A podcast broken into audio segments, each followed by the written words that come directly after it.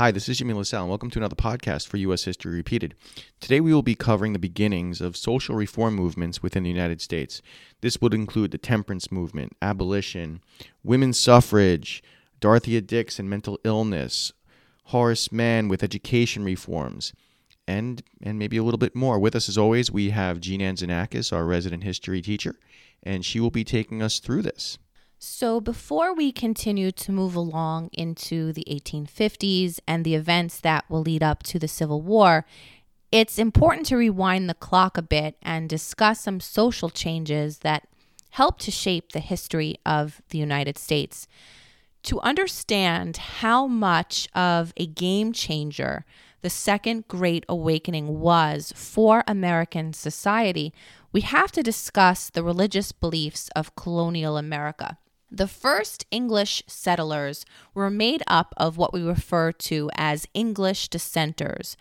When talking about New England colonies, we, we are, of course, referring to the Pilgrims and the Puritans. The Puritans wanted to purify the Church of England. They felt it had held on to too many Roman Catholic traditions. Puritans were followers of a man by the name of John Calvin. Calvinists believed in something known as predestination. It's the idea that God has already chosen who has been saved, it was predetermined. God is an all knowing figure. As a result of predestination, one's behavior had to consistently prove that you were part of the elect or the chosen. So you kind of have to you know, out wholly everyone else. New England settlers typically came in families. They placed high importance on education, especially being able to read the Bible. Harvard, for example, was established mostly for the training of ministers and church leaders, that there would always be an abundance of those people readily available to lead. Church attendance was mandatory. Only male church members had a say in local governments or were allowed to attend town meetings. Their strict religious beliefs make it a bit easier to kind of wrap your head around some of the severe punishments the Puritans, especially, were known for. You know, for example, um, forcing adulterers to wear a scarlet letter A the Salem witch trials, you might remember. They would brand the hand with the letter T for a thief, with the letter B for burglary, F for forgery, and my own personal favorite, the ducking stool. Hey, hang out one second. The ducking stool I've never heard of, but this stuff sounds a little bit harsh. You want to go into a little bit more detail and, and certainly let us know what the ducking stool is? So, the ducking stool, just try to kind of picture in your mind this wooden seat, maybe attached to a lever. And typically, this was a punishment for women. If a woman was caught, you know, trying to eavesdrop on a town meeting or was questioning her husband too much, she would be sentenced to as many times in the ducking stool as it would take to cool off her temper. So she would be kind of forced to sit in this chair and they would dunk her into the local river or pond or maybe even a well, let's say, right? And so that was the ducking stool. You know, very thankful I was not alive at that time. It would have been tough times for me with a ducking stool, but that's what the ducking stool was. So the Second Great Awakening began in the 1790s and by the 1820s had spread throughout the northern states. During this time, you have these camp style revival meetings. You know, picture these great big tents and these preachers, you know, giving these very passionate sermons to this large group of people you know, preaching the notion that people who have sinned could be saved. One's fate was not predetermined. It led to mass gatherings and converts. So, this went against the beliefs of Calvinism and Puritanism. With Puritanism, there was no gray area. You were saved or you weren't. And then you had to prove your piety by outdoing everyone else with your religious zeal. This revolutionary notion that one, through good behavior and you know good moral standing, could determine their own fate was a game changer. In the 1830s, transcendentalism, the belief in an ideal spiritual state that goes beyond the basic senses, began to gain popularity. Ralph Waldo Emerson is considered the father of transcendentalism.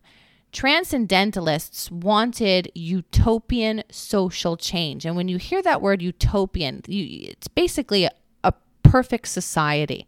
These new ideas led to what becomes known as the Age of Reform. The goal of these reform movements was to create a society where humanitarianism and social justice prevailed. Now, if you consider the status of American society, this posed a conflict to a number of institutions and conditions within society.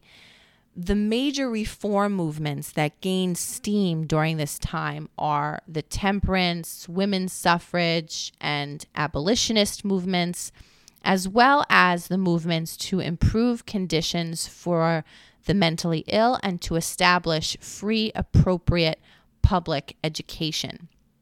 So, the first topic I'll discuss is the movement to improve conditions for those with mental illness. And the pioneer for that movement is a woman by the name of Dorothea Dix. She helped to found 30 hospitals that were dedicated to treating those with mental illness. Even today, there is such a stigma around mental illness, how we treat it, how we discuss it. Imagine how difficult it was to talk about mental illness in the 1800s, you were considered mad and locked away. And they threw away the key. Nobody looked at you, nobody cared. Her parents both suffered from depression, and there is evidence that her father was an alcoholic. Her difficult early years and really her own bout with depression set her on a course to improve the conditions of those in similar circumstances. She was sent to live with her grandmother, who was fairly well off, and her grandmother's wealth allowed her to do the work that she ended up doing. She was educated and became a teacher. She wrote a teaching manual of sorts that was called Conversations on Common Things or Guide to Knowledge with Questions. It was very popular at the time, and you, you can actually still purchase a copy on Amazon. And if you don't want to purchase your own copy, um, there is a digital copy on archive.gov that you can read. It's a very quick read, and if you have the time, I recommend it. It's written in a style of conversation between a mother and her daughter. They discuss a variety of topics the basic principles of American government, salt mines, how you can get salt from seawater, porcelain, how it's made, where it originated from, spices, and where they come from around the world. So, Dorothea Dix worked as a nanny for William Ellery Channing, who was a transcendentalist poet, and through him met people like Ralph Waldo Emerson so, all of these ideas, her struggle with her own mental illness and depression, she was encouraged by these people to go to England and to rest and recover and get better. And while she's in England, she has the opportunity to meet a number of reformers like Elizabeth Fry and Samuel Tuke, whose family established York Retreat Hospital in England. The hospital was really a pioneer in the field of mental health.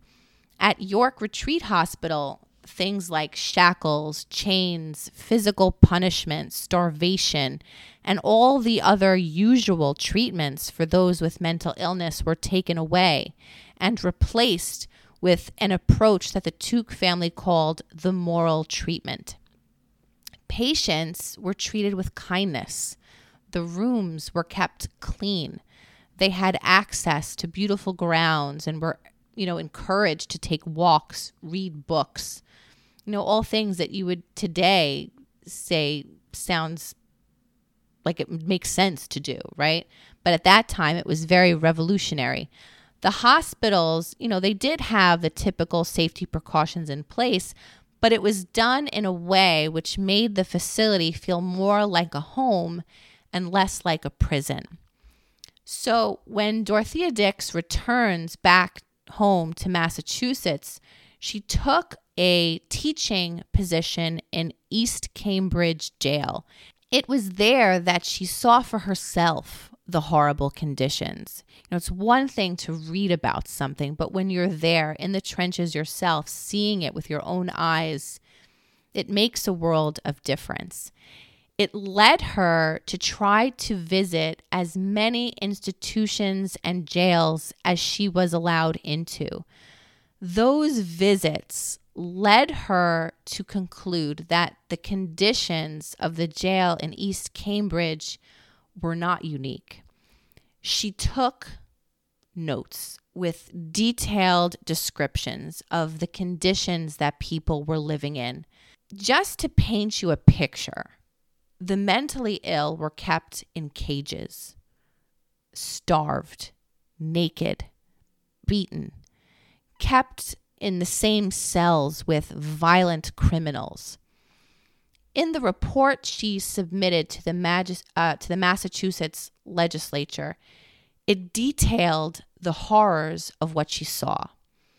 In the report, she talks of a woman kept in a cage, wearing filthy rags covered in her own human waste, which she would eat just as quickly as she would have you know, the food off of a tray given to her for lunch. Her body was so disfigured because she would peel off her own skin. She argued that the current conditions were no place for the insane, as there was no way they could be helped. And it was also a disservice to the criminals in the jail, as they were forced to listen to the screams of those with mental illness. If you're looking for resources to teach this topic, I highly recommend going to disabilitymuseum.org. The site has a ton of primary source material and great lesson plan ideas for educators. As a woman in the mid 1800s, there were limits to what Dorothea Dix was allowed to do. With the help of male allies within the legislative branch, a bill called the Bill for the Benefit of the Indignant Insane passed both houses of Congress in 1854. It was unfortunately vetoed by President Franklin Pierce. He felt that social welfare programs were not the responsibility of the federal government, but that of state governments. The goal of the bill was to set aside millions of acres of federal land to build hospitals for the insane and allow the sale of those lands for use of groups. And this is a direct quote, just so you can understand the verbiage of the time for groups such as the blind, deaf, and dumb. So just that wording shows the lack of understanding and the lack of kindness and compassion that society had in just talking about individuals with disabilities or mental illness. The proceeds of those sales would then go to help states maintain those facilities. So while the federal government didn't take this on, many individual states did through the use of state tax dollars, and 30 hospitals were established for the treatment of mentally ill. The headway society has made in treating mental illness has been remarkable. It all started with Dorothea Dix and her tireless advocacy. I reached out to some people that I know who work in the mental health field. Many are psychologists in hospitals, some are in jails. A few of the sentiments they felt that I should kind of hammer home on is the wide variety of therapies that exist now that teach people with mental illness and their loved ones with how to navigate life living with a mental illness.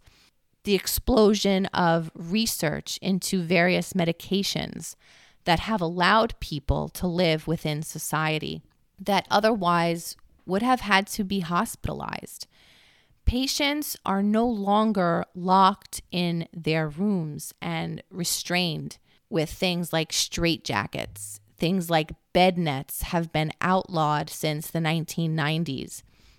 There is something called lock seclusion that's still used. So, if a patient is out of control and needs to be restrained and kept away from others, they are brought into a padded room, but only for an hour at a time. And they have to be given bathroom breaks, water. They're under constant supervision. So the days of, of locking people away and throwing away the key, those days are long gone, thankfully. Staff in the facilities are trained to de escalate situations when a patient does become violent.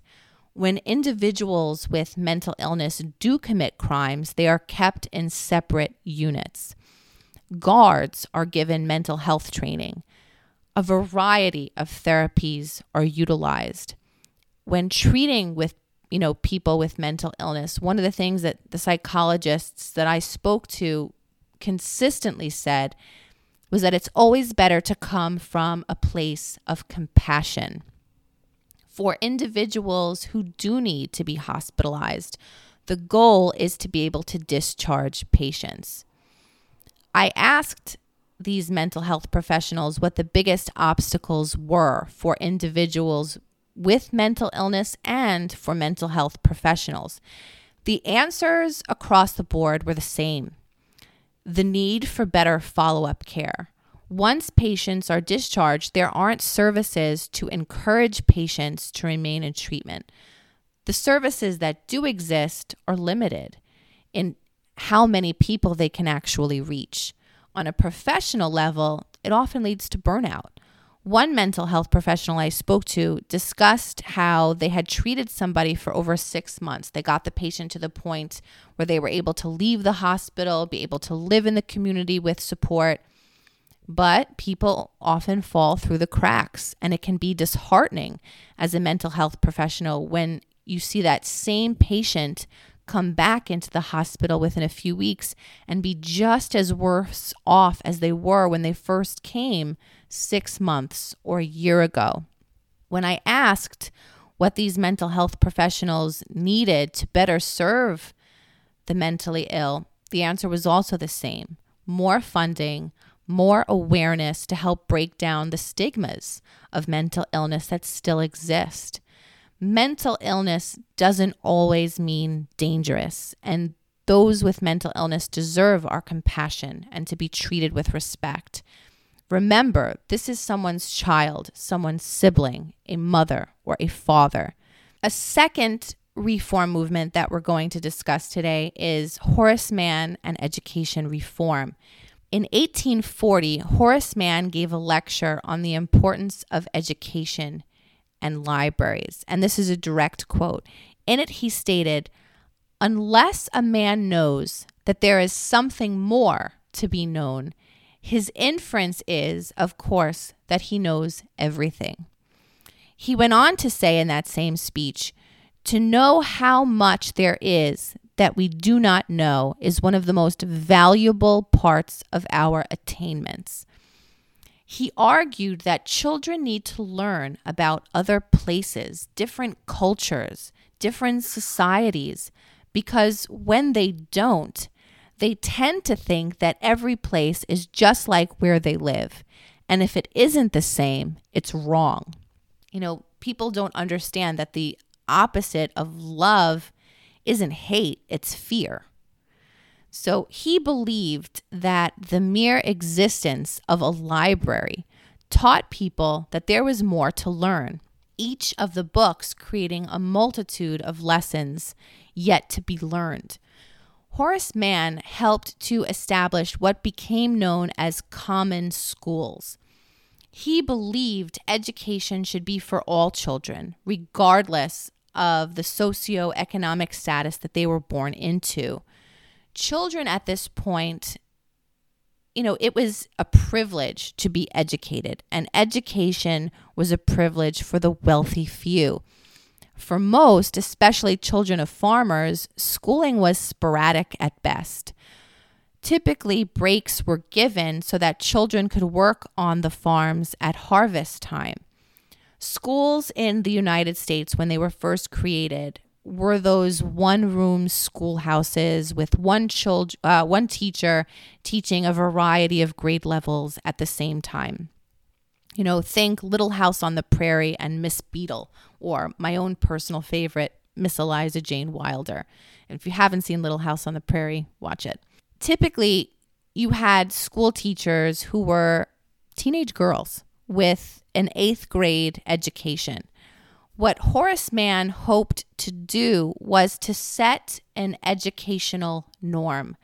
He advocated for teacher training programs that would teach a basic proficiency in reading, writing, arithmetic, history, and geography, just to ensure that all children were getting the same basics. For students in the seeing and hearing impaired communities, they would not be helped by this movement. It would take other pioneers and, and innovators to advocate for the education of what we, you know, sometimes refer to as exceptional learners or learners with disabilities. It would take as recently as 1975 for the Individuals with Disabilities Act, which is often referred to as IDEA, to be passed for children with disabilities in order to provide them with a free, appropriate public education as well. So it's important to understand that all of these things that start in the 1830s and 1840s are very much still connected to today. And there's still more work to be done. The next uh, movement I want to discuss is the temperance movement. The temperance movement was a social and religious campaign against the consumption of alcohol that began in the early 1800s. Most people typically, you know, connect this with prohibition, which is what it eventually led to, but after quite some time it's important to understand that drinking alcohol was safer than drinking water in the early years of the United States, as many water sources were contaminated. There was no understanding of, you know, water, you know, purification and bacteria. People just knew that when they drank the water, it made them sick. They thought it was unhealthy. As a result, most people drank alcohol instead. By the 1830s, you know, there are a lot of statistics that show on average, Americans were drinking around seven gallons of alcohol a year. That's a lot of booze, all right? The Women's Christian Temperance Union, otherwise known as the WCTU, was created in 1873 and actually still exists today.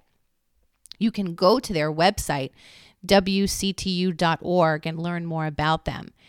Its most famous president was a woman by the name of Frances Willard, and she advocated for a do anything policy. Its members and chapters could support the movements of their choice. Many, of course, chose to advocate for temperance. Women were seen as children under the eyes of the law. Women didn't have the right to vote and lacked the political influence needed. So they had to start on a grassroots level, creating local chapters and slowly and steadily gaining support. The Prohibition Party, established in 1869, worked to have a constitutional amendment passed that would ban the creation, consumption, and sale of alcohol. A little further back in 1840, something known as the Washington Movement was created by a group of six men who were battling alcoholism. The theory was that if they could get together regularly, discuss their problems, and encourage each other not to drink, they could stop drinking. This was the precursor to Alcoholics Anonymous or AA. The Anti Saloon League was established in 1893 and worked to promote the temperance movement through various forms of propaganda like stories, poems, songs, you know, basic flyers describing the goals of the movement. One of my my favorite leaders of the temperance movement was a woman by the name of Carrie Nation. She was a member of the WCTU in Kansas, but she felt as though you know their approach wasn't heavy-handed enough. And so Carrie Nation was known for going into local saloons with a hatchet and smashing the bottles in the bar, you know, trying to rid society of this evil. There was something known as Arthur's 10 Nights in a Barroom. It was a book written in 1854, and it was, you know, in essence, the Uncle Tom's Cabin of the temperance movement. In the book, the tavern is depicted as the ruination of society. Drinking shops corrupt men's bodies and souls. Women's believe, you know, women believed that their male children were not safe. The book was turned into a play and it was used to promote temperance. The temperance movement would would not gain steam until the progressive era and really World War One.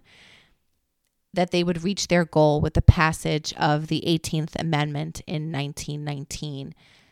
The victory of the temperance movement would be short lived as it was overturned by the 21st Amendment in 1921. But we'll get more into that in a later podcast on the progressive era and that time period hey gosh, there's a lot to cover here, and we have some time constraints because we like to keep these under half hour. I think it's best if we continue this in a part two where we can tackle the women's suffrage and the abolitionists. So we'll continue this podcast with a part two for our social reform movement. Stay tuned and look for that podcast to come out shortly. Thanks for listening to U.S. History Repeated. Follow us on Facebook, Twitter, Instagram, Parler. Visit our website at ushistoryrepeated.com and subscribe to our podcast. There's always more to learn. Talk to you soon.